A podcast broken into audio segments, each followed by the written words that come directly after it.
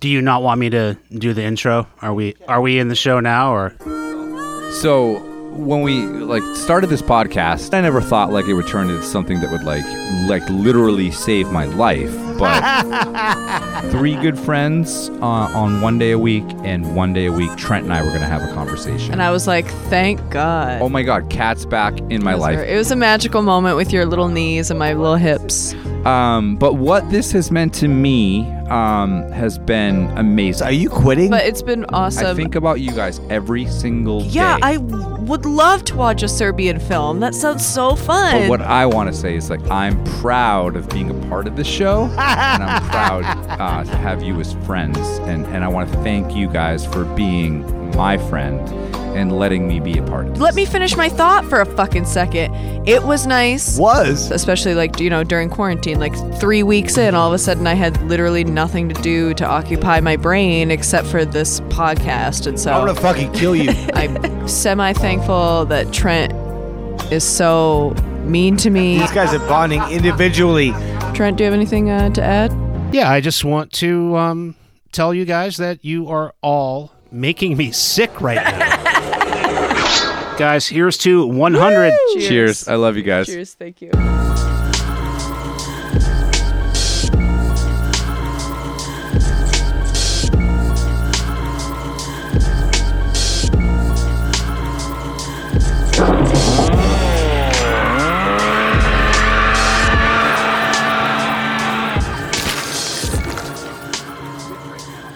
Welcome to Speak All Evil, the podcast you were warned about. I'm Trent here with Kat, Kevin, and Dave. Hello. Hello. Yeah, hi. Hi. It's our 100th episode. Kind of hard to believe. Do you I guys ever think- think about like 100 episodes? That's so many. I can't imagine what we did for 100 episodes. 100 of anything is a lot. I didn't think we'd make it this far. I didn't think people would keep listening to us, to be honest. I didn't think we would keep listening to us. this would be my third longest relationship. Wow. oh, technically, me well, too. Well, unless you count bands, actually, it would, but still. Well, So we have like kind of a couple kind of tortured associations this week for movies since it's our 100th episode. And this year, 2022, is the 100th anniversary of the original Nosferatu from 1922. We thought we would talk a little bit about the real dawn of horror, directed by F.W. Murnau, uh, who actually I didn't know uh, if you guys saw this, but he did a movie, a Jekyll and Hyde movie, a couple years before Nosferatu. So I was thinking this would have been his first foray into horror as we know it, but mm, Murnau. it was. we talked about the Herzog remake from '79 not that long ago. So I actually I watched the original Nosferatu before I watched the remake, and I had seen it even before that, like not that long ago, because it's on Shudder right now. And I've never seen a silent movie in my entire life until Nosferatu came to Shudder. I don't want to see a silent movie usually. Like when I think of silent movies, I think of like Charlie Chaplin, guys spraying each other with seltzer. Or like, what do you? How do you have a movie where there's no, you know, talking or no sound? It seems weird to me. Now I realize that when you have a silent movie, there's lots of like title cards, there's lots of like narrative cards, and there's dialogue cards. It's almost like subtitles. So you still have dialogue and you still have story and all that. It's just not coming from the the actors themselves. And I really loved the way the performances have to be so exaggerated, the facial expressions, the body language. I loved a lot of that stuff in this. So I would say if you ever want to see one silent movie in your life, I would make it Nosferatu. this is always a fun one uh, for me to revisit because being a horror fan now, it's obviously a, a little slow, slow going because it's you know silent film. So I feel like we're not really used to that. Um, but it's such a you know an influencing piece of work, not only for horror films but just kind of films in general. Um, being one of the one of the early ones that really uh, made its mark. Um, it's silent, so um, only appropriate that the soundtrack slaps. It Love does. it does. The soundtrack does. Like, Um, there's a lot of heavy organ playing um, when the film starts. It's a little aggressive, but it's effective because it pulls you back into the story with like its intensity. Um, there were definitely moments. I did watch this on the plane. Uh, there were definitely moments when I would find myself getting distracted and like wa- you know wandering my eyes around and kind of like dozing in and out. But then that organ would come in and just kind of like snap me back. So I was like, okay, it's it's doing a good job at that for sure. And then it kind of starts to get a little orchestral, which is fun. Um, and kind of glides into that. Organ still comes in, but anyway, soundtrack was great. Yeah, you have to really watch this movie in in 2022, 100 years later, as like a real horror fan. Otherwise, this is boring and really hard to get through. Oh no, I'm just speaking like through. I'm I'm just warning like maybe some younger The new pedestrian, horror sure. fans. No, I I don't consider myself that, and I was z'd out. Uh, well, it's a true movie achievement in terms of like what Murnau or Murnau, however you're going to pronounce it, um, in what he created, but not just him, the actors, like you said, like really exaggerated performances. Um, I love, like we're watching it now, like I love the difference. It's a silent movie, but there's a lot of reading involved, but they use a lot of different fonts. And some of them are like 1922 what you could do like you know for like an actual font of what most of our listeners are going to be thinking of. And then some of them are like handwritten notes that they're filming which is cool. And then some of the cinematography and the use of like shadows and uh, Murnau had this great way of like he like I never noticed this before. There's so many doorway scenes in this movie where he's using like doorways to do suspense. And like last week we talked about like Scream and you know slashers and like some of like the tropes that came about. And I think it came from like a movie like this where they're like you can build suspense just from like a single frame. And obviously as technology and and film, you know, moves along, you know, you can have these long winding shots where there's like the fridge opening and you you're framing these things. But like Murnau did in Nosferatu, really well with like very little technology. I think he made like a, a truly scary movie. Um, I, do I, I do agree with Kat. Like the score is unbelievable, uh, done by Hans Erdmann. Um, and the cinematography was done by Fritz Arno Wagner and uh, Gunther Krampf. And if you look both of them up, like they're credited with, they have a ton of movies to their name, but they're both credited with being very early people that learned how to frame horror. I like this. It was a little bit of a snooze fest. I mean, I tried my best. Um, I have a hard time with the movies that like predate, like even the '70s, um, just because of my attention span, because of uh, technology and everything that's influenced my brain. But it's the scariest version of of a vampire that I've ever seen, um, and to this day and the imagery in it, uh, it like I I had mentioned um, the Death King, that it was like it was like watching, you know, art. It's very like primitive in its style and its execution, but it it does pull it off, and it and it's only because I have, you know, an iPhone and a iPad and uh, like 10 computers and synthesizers that I can't pay attention to it. And I understand that. And I'm trying to get back to that sort of watching and the sort of, you know, like, but I'm not there yet, to be honest. Um, so it was a little boring for me. And I, I will give this the award for the worst werewolf Oh, of all time. it's the worst werewolf of all time. It's just a hyena. And apparently in 1922, nobody knew what a hyena was. not in 'Cause They Germany. didn't have the internet. So, like, he could pull this shit off.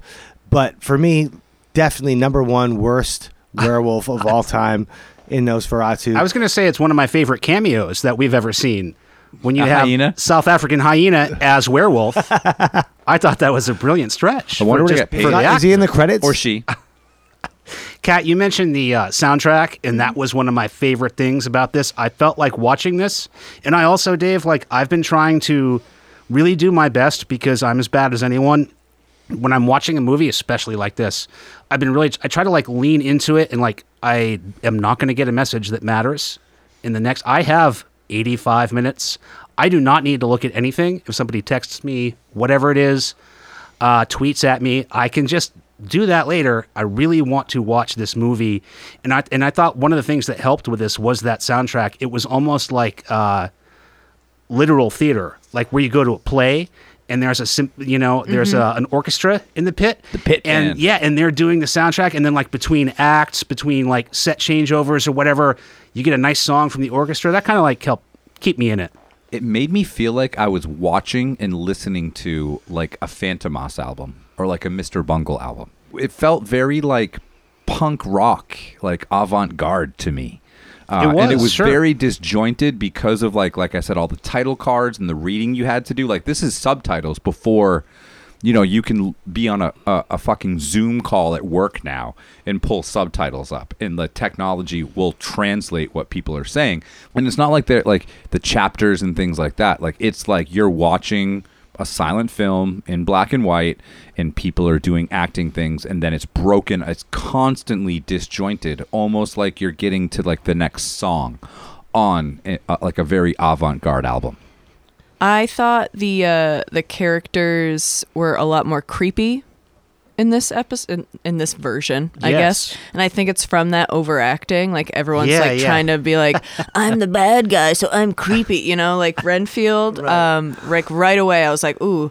He was like I felt like he was more like conniving and like maybe smarter in this one, but also or, or like a little less loopy than like the past ones or the ones that came he seemed after. evil from the start Yeah, and like I feel like the other ones were kind of dopey. You know, like Yeah, Obviously, yeah, I'm yeah. still Team Tom Waits is my Renfield hashtag, not my Renfield. yeah his name is knock Um, in this one it's kind of a No, com- Yeah. the Yeah. names are hilarious. but I hilarious just yeah, this. I just kind of referred to him as that. yeah he's from- the renfield Yeah. character yeah. Um, but yeah, everyone just kind of was overacting, and so it made it more comical, which was funny because it just trying to like put yourself in the shoes of people who had seen it when it came out. Like they'd never fucking seen anything like this. Like maybe they had seen the Jekyll and Hyde, you know, that he did before, but I feel like this was like the first time, like just the iconic creepy you know shadows that we mentioned just like those elongated fingers just Yeah, like cre- I was love like, that. oh who put my hands on the on the on They the look film like your i love fingers. it yeah um, so it was just like a super effective, you know, combination,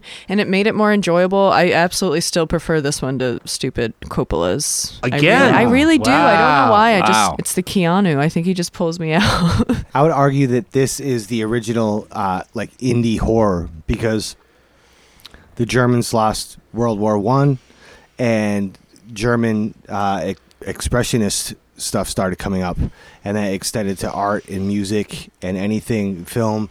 Uh, it was just like uh, a movement based on concentrating on the feeling of something rather than uh, having like tons of props and tons of effects. You work more within the actors uh, because of the budgets.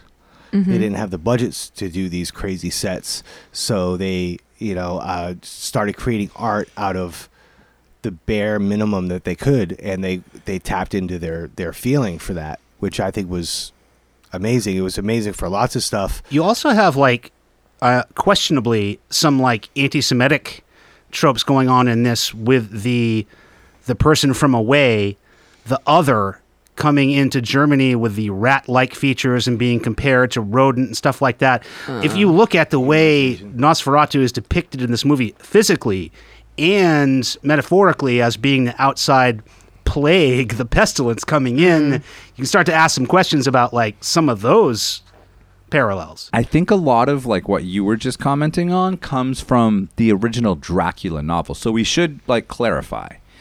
This is a 1922 movie that's a complete rip-off of Dracula because Right. Murnau could not get the rights from Stoker's estate. and it was destroyed. Yeah, and they got sued.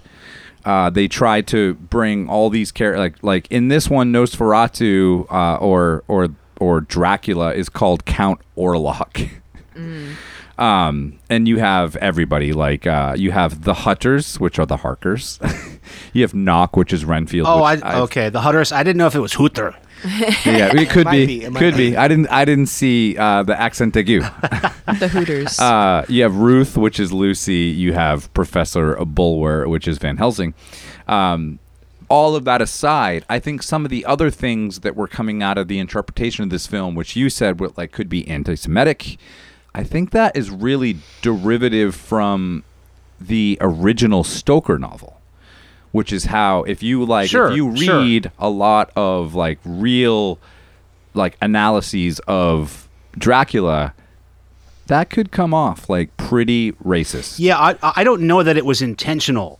I don't think this one was because here's the It thing beg- about I mean, Murnau. it just it, it is an obvious question because of like what Dave was talking about, the recent history and the future history right. of But here's the thing about Murnau is, which I think could like further the conversation, is he was gay. right, open openly. yeah. 1922, not not a normal thing. He also had a ton of Jewish friends. Right. So I think that some of the interpretation of this is is he was just interpreting.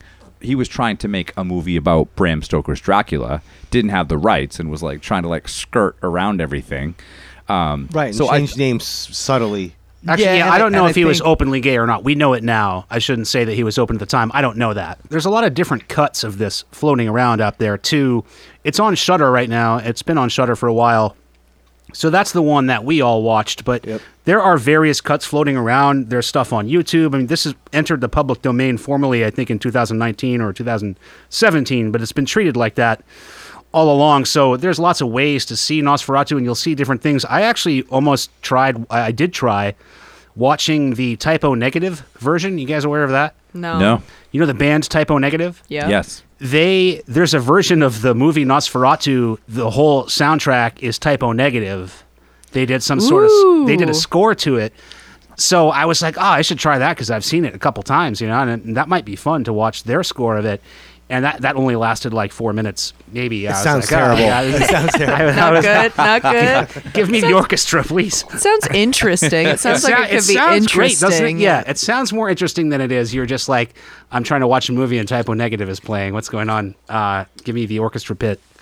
Uh, so that didn't last. But um, Kat, you mentioned like the the overacting. My favorite part of that was when Ellen is having her spell when she first uh, is realizing that something's amiss and she's kind of like she knows that something's happening with uh, Hutter uh, and and the vampire, and she gets out of bed in the middle of the night, and she the whole time whenever she does that, she walks almost on her tiptoes. I don't know if you guys noticed, Yeah. on the very front of her feet. And she goes out to the balcony and she's walking on the railing. It's all on the front of her feet, almost as though she's being kind of like lifted up, like she's almost like floating.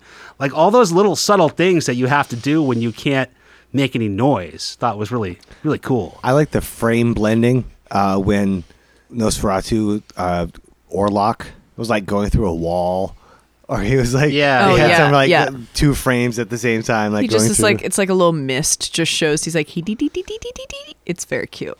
I thought it was very interesting that much like when we talked about Silence of the Lambs and how like what Anthony Hopkins I mean you can go back and listen to our episode where we talked about that movie. He won an Oscar award for something like 19 minutes on screen. Fact check me if you want. I didn't watch the movie and time it, but Nosferatu or Count Orlok is in this movie for a total of 9 minutes. Wow. Huh. and Did not know that. he blinks once. One time. I was I was saying that no one blinked in this He movie. looks amazing. He, I was so startled when I saw a picture of the actor of Max Schreck. I was like, "Whoa, he's not bald with pointy ears. Like he inhabits this. Handsome he looks guy. So, it's kind of convincing now. Yeah, he was just Yeah. a regular looking guy. Yeah, and in the uh in Herzog's remake, like I don't know that maybe because they could use dialogue and all that stuff, but like that he seemed like a more gentler Nosferatu. He- You know what I mean? Like he Yes. kind of had like This that dopey cold. eye, like the- eyebrows. oh my love. blah, blah, You're still, you're still You know? hung up on him, aren't I you? am. You I still am. are. It's I'm been still in love. But so it was just a very stark uh, difference, you know, between like this guy who's just like piercing your soul with his pointy little eyeballs. I kind of thought he was like the Larry David Nosferatu in some ways.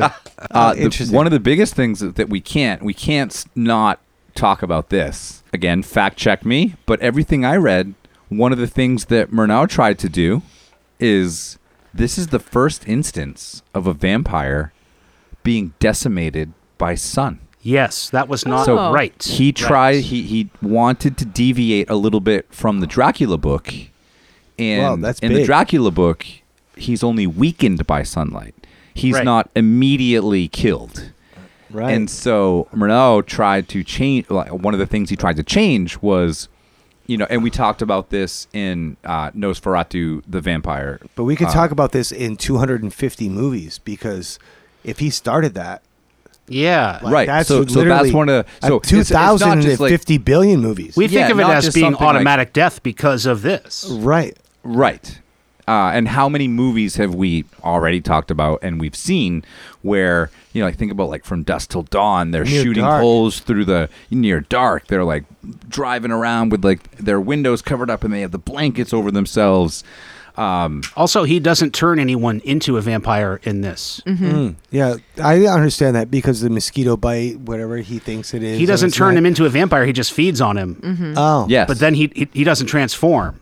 That's That that's much better. That's much more realistic because everyone, if you could be a vampire, would be like, "Yo, I heard your cousin's a vampire. Yo, hook me up." everyone would want to be a vampire. well, we, You we talked about forever? that in um, Near Dark I know. because they kind of pick and choose their victims. Like some they might just feed on, yeah, they're pissed It- it because it's she huge turns plot that hole guy. in every yeah. vamp- and Vampire some movie. right, and some they might let live. If they lived, they transformed into a vampire, almost like a zombie kind of principle. But if they killed them, then they died. So this this was this was a non-transforming bite. But what? So did anyone read Dracula? Has anyone read like Bram Stoker's? I don't think I've ever. Dude, read it. do not put us Oh, on I did. blast. I, I had to. just I had to read it in I high don't school. read. Um, yes. um, because one of my favorite assignments in my entire education was I had to read Dracula in high school and then write a gothic tale. Well, I was just wondering because Herzog made, you know, when he redid it, like he made it so Jonathan like was the new Nosferatu. So I'm just wondering if he pulled that from the oh, book, Oh, right? or if he just was right. like fuck it and made his own little vampire. That's the major difference in Yeah. the Herzog remake is the ending. Because that's what I was waiting for. Because I haven't seen Nosferatu since high school. You know what I mean? Like I've watched Yeah. it like a few times, but I haven't seen it in a very long time. So I was waiting for that. I was like, oh, I bet this ha-, and I was like, oh no, it's just they're good. They're good to go. They're done. Yeah, I vanquished forgot about the beast. that. Right, right. Because I I was thinking the Herzog remake is very close to this, but that is a Pretty major similar. difference. You know, it's definitely like the same. The rats are like the biggest. The, the rats are the big one. Oh, we're gonna get some rats later. I thought this could have been Rat Week. Yeah, Rat it was. A, Um, I really loved that. You know, we talked about like all the narrative title cards in this and all the dialogue title cards.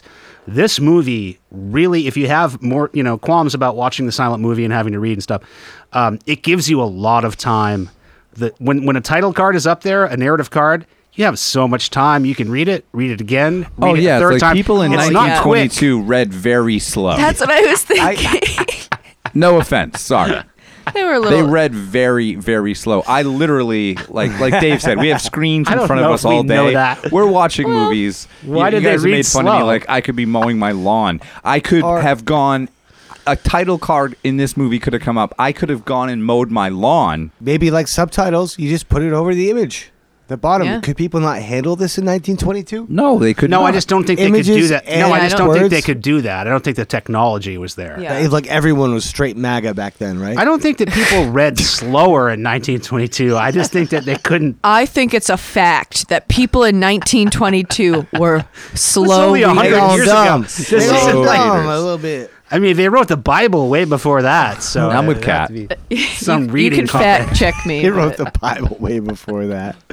So one interesting thing for contemporary purposes is Robert Eggers of The Witch. Yeah. and his muse Anya Taylor Joy, who's Mm. a fantastic actress. Also going to be in the Northman coming up. Yep. A- As of August of last year, they're still talking about Robert Eggers having. Oh, is a- that still on the having a menu? remake of Nosferatu? He wants to put his spin on it.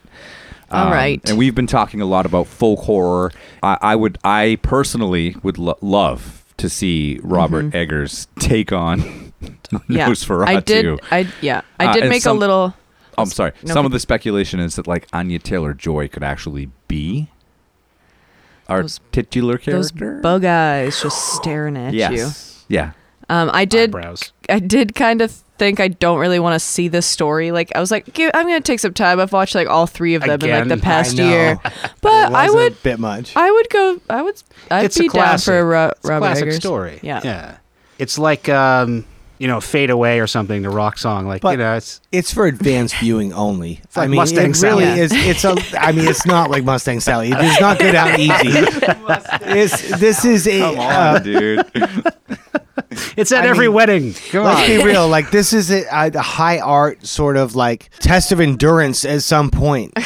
I mean, I liked it. I appreciated it. I I think that it it started so many things and it set off so many things, but it's hard to watch now. It's not an easy. I thought watch. I thought it was fun. I didn't mind watching. I think you can kick back, shut off the lights, forget your phone, and you can watch this, and it's fun. and I, I still think that it's better than like like the Widow's Peak Yeah, Dracula movie, Yeah. like Yeah. sexy Dracula I movies that, was we a- got after that. I think there's been a lot of low points of Dracula since this, for sure. but it's enduring. Bunnicula would be the lowest. But it. Like the Bunnicula. bunny. Uh, uh, Dude, that was the first book I ever John read. Shout Carpenter's out. Vampires. Uh, and then the Vampires, worst, not the worst. John Carpenter's Vampires 2, starring Worse Helen than Jovi. Um, th- there's a lot of low points. Yeah. But there's a reason that this story keeps being told. It will it will go on forever. It's hard to not compare a movie from 1922 to a movie from 2022. It is. You know what I mean? It's hard to just watch it the same. Yeah. Because yeah. you're used to watching things. Uh, things stimulate people differently, and they they move quicker. So you have to really like slow down your whole fucking heartbeat yes, to watch you do. this. And if you don't, then you don't get the same experience. But it's hard to. It's kind of amazing. I mean, hundred years isn't that long. Like this movie, people were people It's are alive time. today who were alive when this movie came out. That's so wild. Here's my challenge. Watch this movie and then go and try and recreate it with today's technology. You couldn't. Interesting. Speaking of, of that, like the lighting in this, I feel like is something we've talked about with other low budget movies. Um, it's always it's hard to tell when it's night and day. It's kind of tricky, and I think in this movie, one thing that really helps is if you understand that every scene in this movie is nighttime, unless it's explicitly shown as day, where they use like a yellow tint mm-hmm. to the film, like the sun. Unless it's really And showing you a that's day for the morning. like when they're on the ship yellow- when Nosferatu takes the ship, it just is in the middle of the day, but you have to understand that that scene. There's a pink sepia in the morning when they Yeah, first wake yeah. up. Yes. And then it's yellow around noon, and then it's black and white after that. Well, it's, it's like it's like music. Like we're we're now we now have like we can make music at our fingertips, but we can't make it sound like it was on analog anymore. With music or, or with movies rather, like look at how many like the new Texas Chainsaw Massacre that's coming out like on Netflix uh, in a week, a couple weeks. Like they're like how can they re like everyone wants to recreate the look of the original TCM? You can't unless you go back and find those cameras and find that stuff. So I think one of the really great achievements of Nosferatu is is watch it and feel and like appreciate what they were dealing with, what they had for technology, and then if you want to shit on it, go ahead and try to recreate it now. yeah, you you forget about that because when you watch this, uh, it's almost close to modern, in, as far as like what it looks like. You know, I mean, it, it looks like someone took something new and made it old. Even the actors and stuff look like contemporary actors. It's really strange. Um, I don't know. So like, there's there's something to be said for that. And I think there's a lot I take for granted when watching Nosferatu and watching movies from 1922. I dug into some. There's a, a lot of really cool horror movies came out in 1922. Uh, the Cabinet of Doctor Caligari um, and Häxan, which uh, is which in what Oh, language? that was on HBO forever. Häxan is cool. Häxan's more like a documentary style thing, uh, but it's a super folk horror. Um, but uh, like a lot of horror, I feel like this was a huge year for horror movies. That that was a classic scene right there where he like rose up from his Nosferatu coffin. rises up as like just like a plank out of the coffin. I, I have a question I was going to ask you guys. that Core I- strength right I was going to try to find out abs, the answer, pack. but I forgot to find out who was telling the story. Who was the narrator? Do you guys know who the narrator of the story is? Because he refers or they refer to themselves in the narration. It's like I was told this, and I thought it was Thomas. uh, it's not Hutter. I No. thought it was Hutter. No, because he talks about like I was told of the he, he's telling the story that he heard. I thought. Oh, I figured it was just some omnipotent being just I- telling the actually, Maybe Yeah, it's story. I knock. that too. Maybe it's knock. it's there's somebody is telling the is giving the narration and they refer to themselves like it was the scariest thing I heard when I heard you know I'll, I'll have to look into it. The movie does say cock a lot. It does. What was it? The morning? What is it? Yeah, Crow, the morning crowing guy- cock. I had to pause that and look at it and be like really immature for a second. I really liked the translation because of course we're watching all the words that we see, all the narration like we're looking at right now. It's all a translation. Um, and I really appreciated how simple the language is in the translation. Like it doesn't have a lot of like old timey English. Well, like they do add an e or emit an e. Yeah, but it's certain it's minimal. Like you don't have like the reverse conjugation and stuff like that. You know, like it's very straightforward. I liked like uh, the directness of like he suckles himself on the hellish elixir of their blood. You know that that's something. It's not like Shakespeare. It's very direct. Do you remember Yeah. Ye Old Pancake Shop? Yeah, like that's what I'm talking about. Like uh, speaking of Robert Eggers, uh, The Witch. Remember, like trying to understand what people Oh my are God, saying in yeah. The Witch. Oh, yeah. so confusing. I appreciated that this translation doesn't have that kind of old English. Yeah. That's true. Uh, Kevin, did you read about the metronome? No. Murnau supposedly because of their uh, film limitations, they only had so much film, and they only had so much time, and they're dealing with daylight and all these things. Uh, allegedly, at points, Murnau would use a metronome to pace the actors' performances. So when they would start the scene, they would have the they would have a beat going. Yeah, no pressure at like all. phrasing, though. Yeah, That's and you great. can you can see it in the movie that they're like they're moving to a beat, and I think that lends to the you know the the emotive, the physically emotive aspect of it. yeah, Interesting. very much a staged Yes. situation. Uh, yeah. again, you're kind of like at the literal theater. Yeah. No, the only uh, like like deep dive I did was uh, the ship that Count Orlok comes I off on. love the whole ship stuff. That all that stuff Um, is great. It's called the Empusa. That's the name of the ship. And in Greek mythology, Empusa is a type of shape shifting phantom, always feminine, and preying on young men and seducing them basically for food. Sounds like someone I know. Oh, Trent. And so, like that, sort of delved back into like Murnau being being gay and maybe being like more inclusive uh, and and diverse.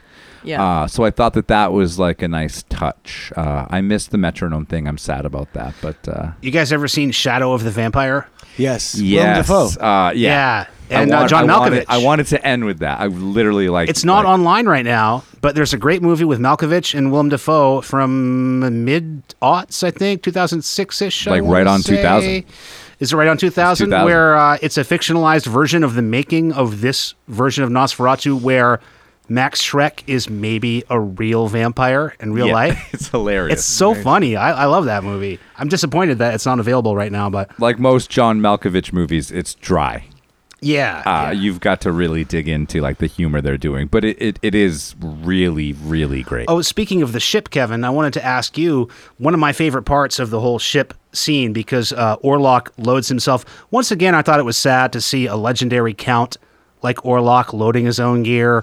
Uh, you know, he has carrying the coffins around through the streets. not you know. a lead singer Um, but when he's on the ship after he he docks and they find the empty ship with all the dead guys, they're reading the captain's log to find out what what happened, and it's so spooky when they're reading all the the journal entries uh, of everyone dying. It reminded me of Jerusalem's Lot. Have you ever read Jer- Jerusalem's Lot?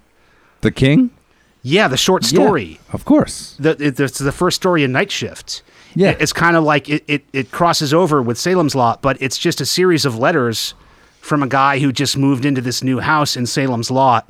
And that's the first story uh, in the short story collection. i didn't Night pick Shift. up yeah i didn't pick up on that I, I thought it was very similar, where you're just getting the, the journal entries of the people who dealt with Nosferatu. well again like this is i mean king might have King probably took that from this yeah, that's what I was thinking. uh, but it, but but it comes up in so many like Captain's Log. Yeah, you know, yeah, think it's- about like Event Horizon. Like, Yeah, yeah. Think about how many movies we've seen where it's like, oh, Star we Trek. found the Captain's Log, Leviathan, like Myrna. uh, so many movies.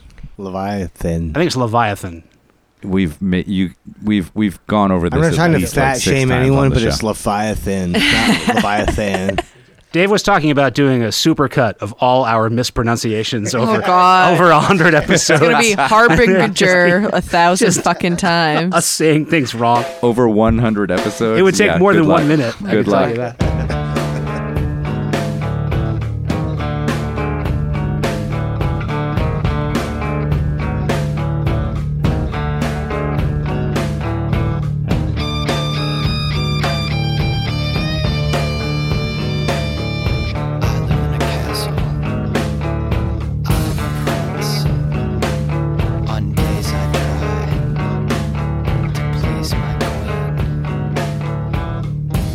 Hello, Speak All Evil listener.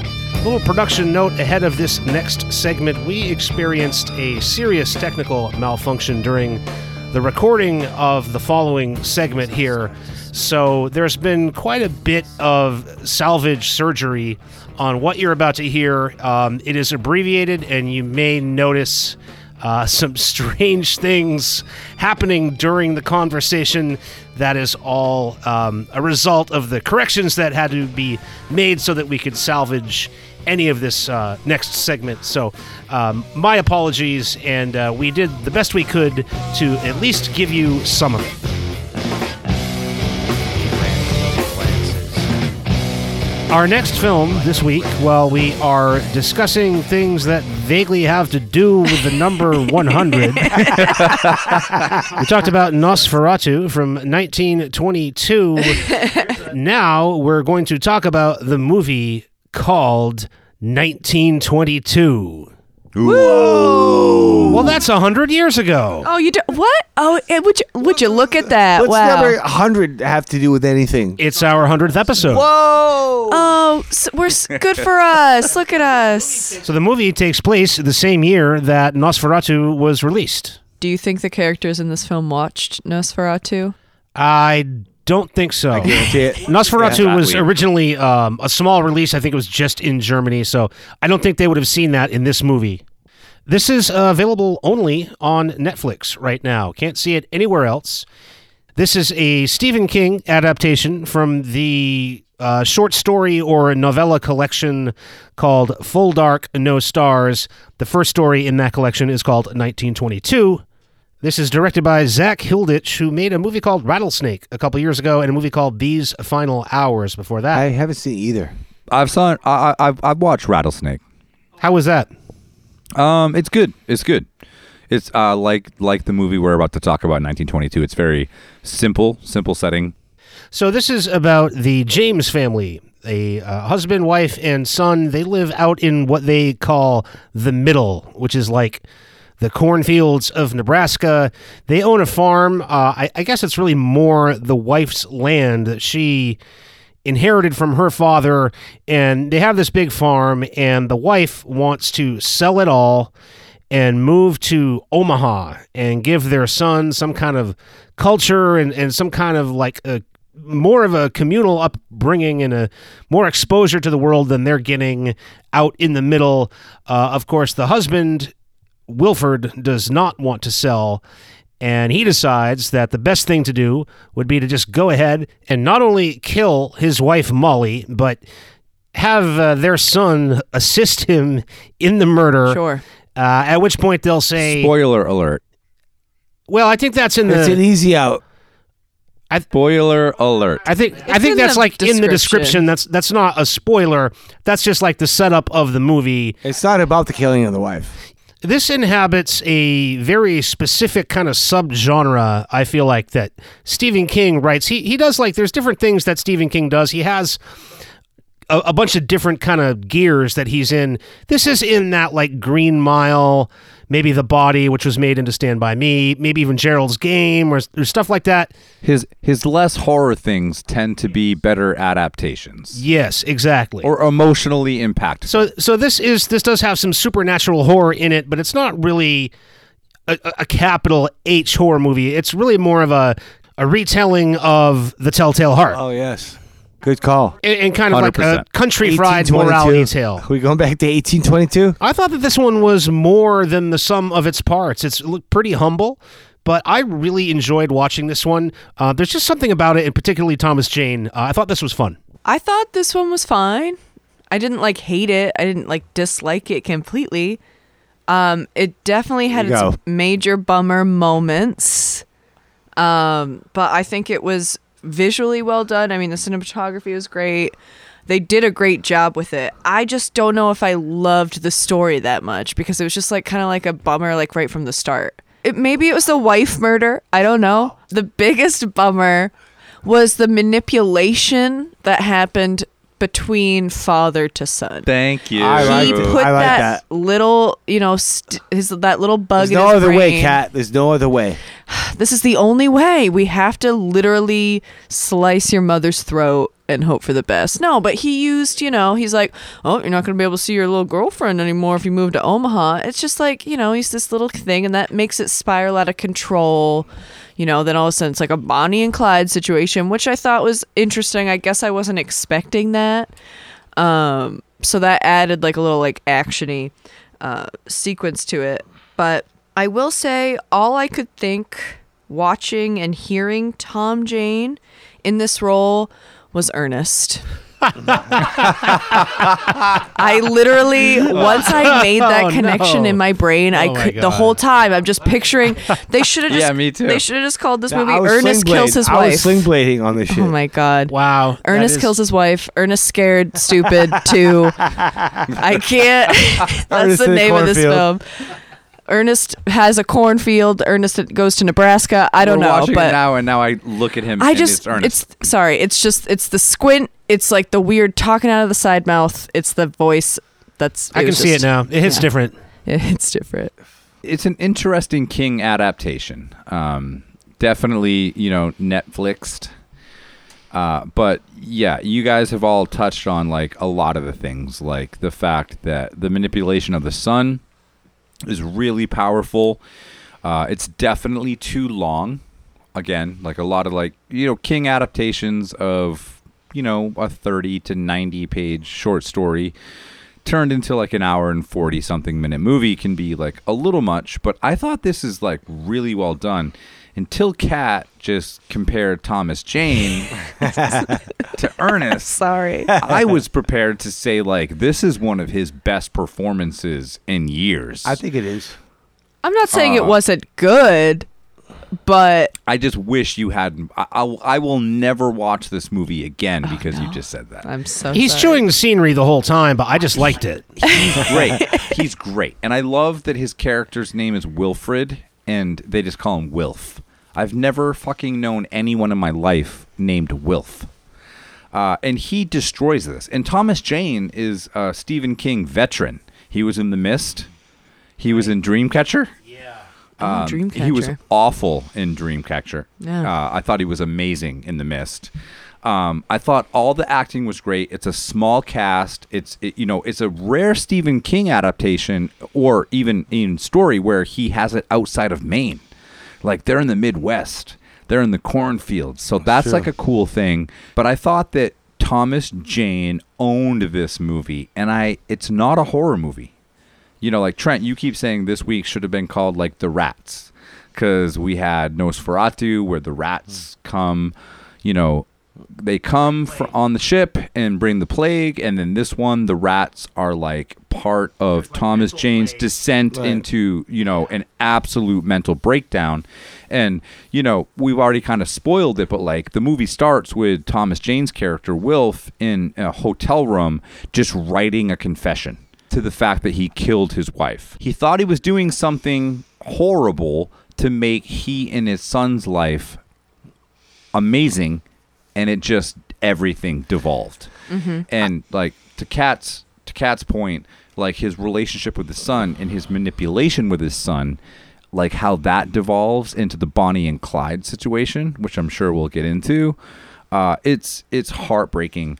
Um, this is a really good. It's a slow burn. Uh, don't watch this if you're looking for like This isn't like a edge of your seat, suspenseful, action-packed movie. no action um and and like we talked about with nosferatu and you talked about trent like and and dave mentioned like put your screen down like you have to watch this purely for thomas jane's performance and the descent into madness mike patton did the music to this Oh, movie. right. I forgot about that. Yes. I mean, I don't know. I guess one aspect I did like is, you know, Tom Jane had all these, uh, you know, plans for how he was going to convince, you know, the the law that his wife had done run off, and she ha- she was not in the oh, well, like the cow.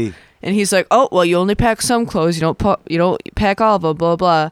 And I think my favorite quote from the movie was from him when he was like, "Murder is sin, murder is damnation, but murder is also work." So he's like, dude, Scrubbing he's the like, blood. it takes a lot. I've watched a lot of forensic files. I know it takes a lot of work to try to pull off a murder. One of the most upsetting parts of the movie to me was the cow. The they poor did the, They did cow. the cow Cow got the dirty. Cow gets it. the the domestic cow gets it. Gets it. Poor cow. Also, I didn't really understand that part. He was just like, "Oh, if I just cover this dead body with a cow's body, they'll well, never because know." yeah, because if the sheriff shows up, you can't, um, and you're like filling in your well. He's going to ask, well, "What are you doing filling in the well?" So you got to have some sort of reason why you'd be filling in the well. In this case, they decide that um, they'll just like their cow fell down in the well, so that's why they're filling. it. But couldn't you just say that your cow fell in, so you filled it in? Why'd you have to actually kill your cow? Like that would have The to be a bad very good choices, though, timed. Are is Well, because what if they Stephen wanted King like what if Yeah. they wanted proof? What if they went down there and dug? And but they would first get to the cow. Yeah. the son even makes a comment of did we have to kill her? Because the sheriff didn't even pay attention to it. That's true, Yeah, so that was probably the like, an extra die, moment. and he yeah. loved that cow. Like i mean but trent you mentioned telltale heart. Big time vibes here. the black cat like like this is king's version of a couple of his favorite poe stories. This is like the little king adaptation that could. It's very modest it's very down home. Uh, it's a slow burn. It's moody. It's pretty introspective. Um, the scares are kind of creepy more than horrifying. But i thought this was a really good watch. Uh, check it out on netflix. And uh, i'm interested to go back and check out some other work by the director zak hilditch. 1922, man's pride was man's land. I've always been a Stephen King fan, and uh, about four or so years ago, I stumbled across um, the the book Full Dark No Stars, and the first story in it was 1922, and completely blew me away. I just wanted to be true to the um, source material. Like what King already wrote was so cinematic that it was just my job to sort of um, make sure I didn't screw it up.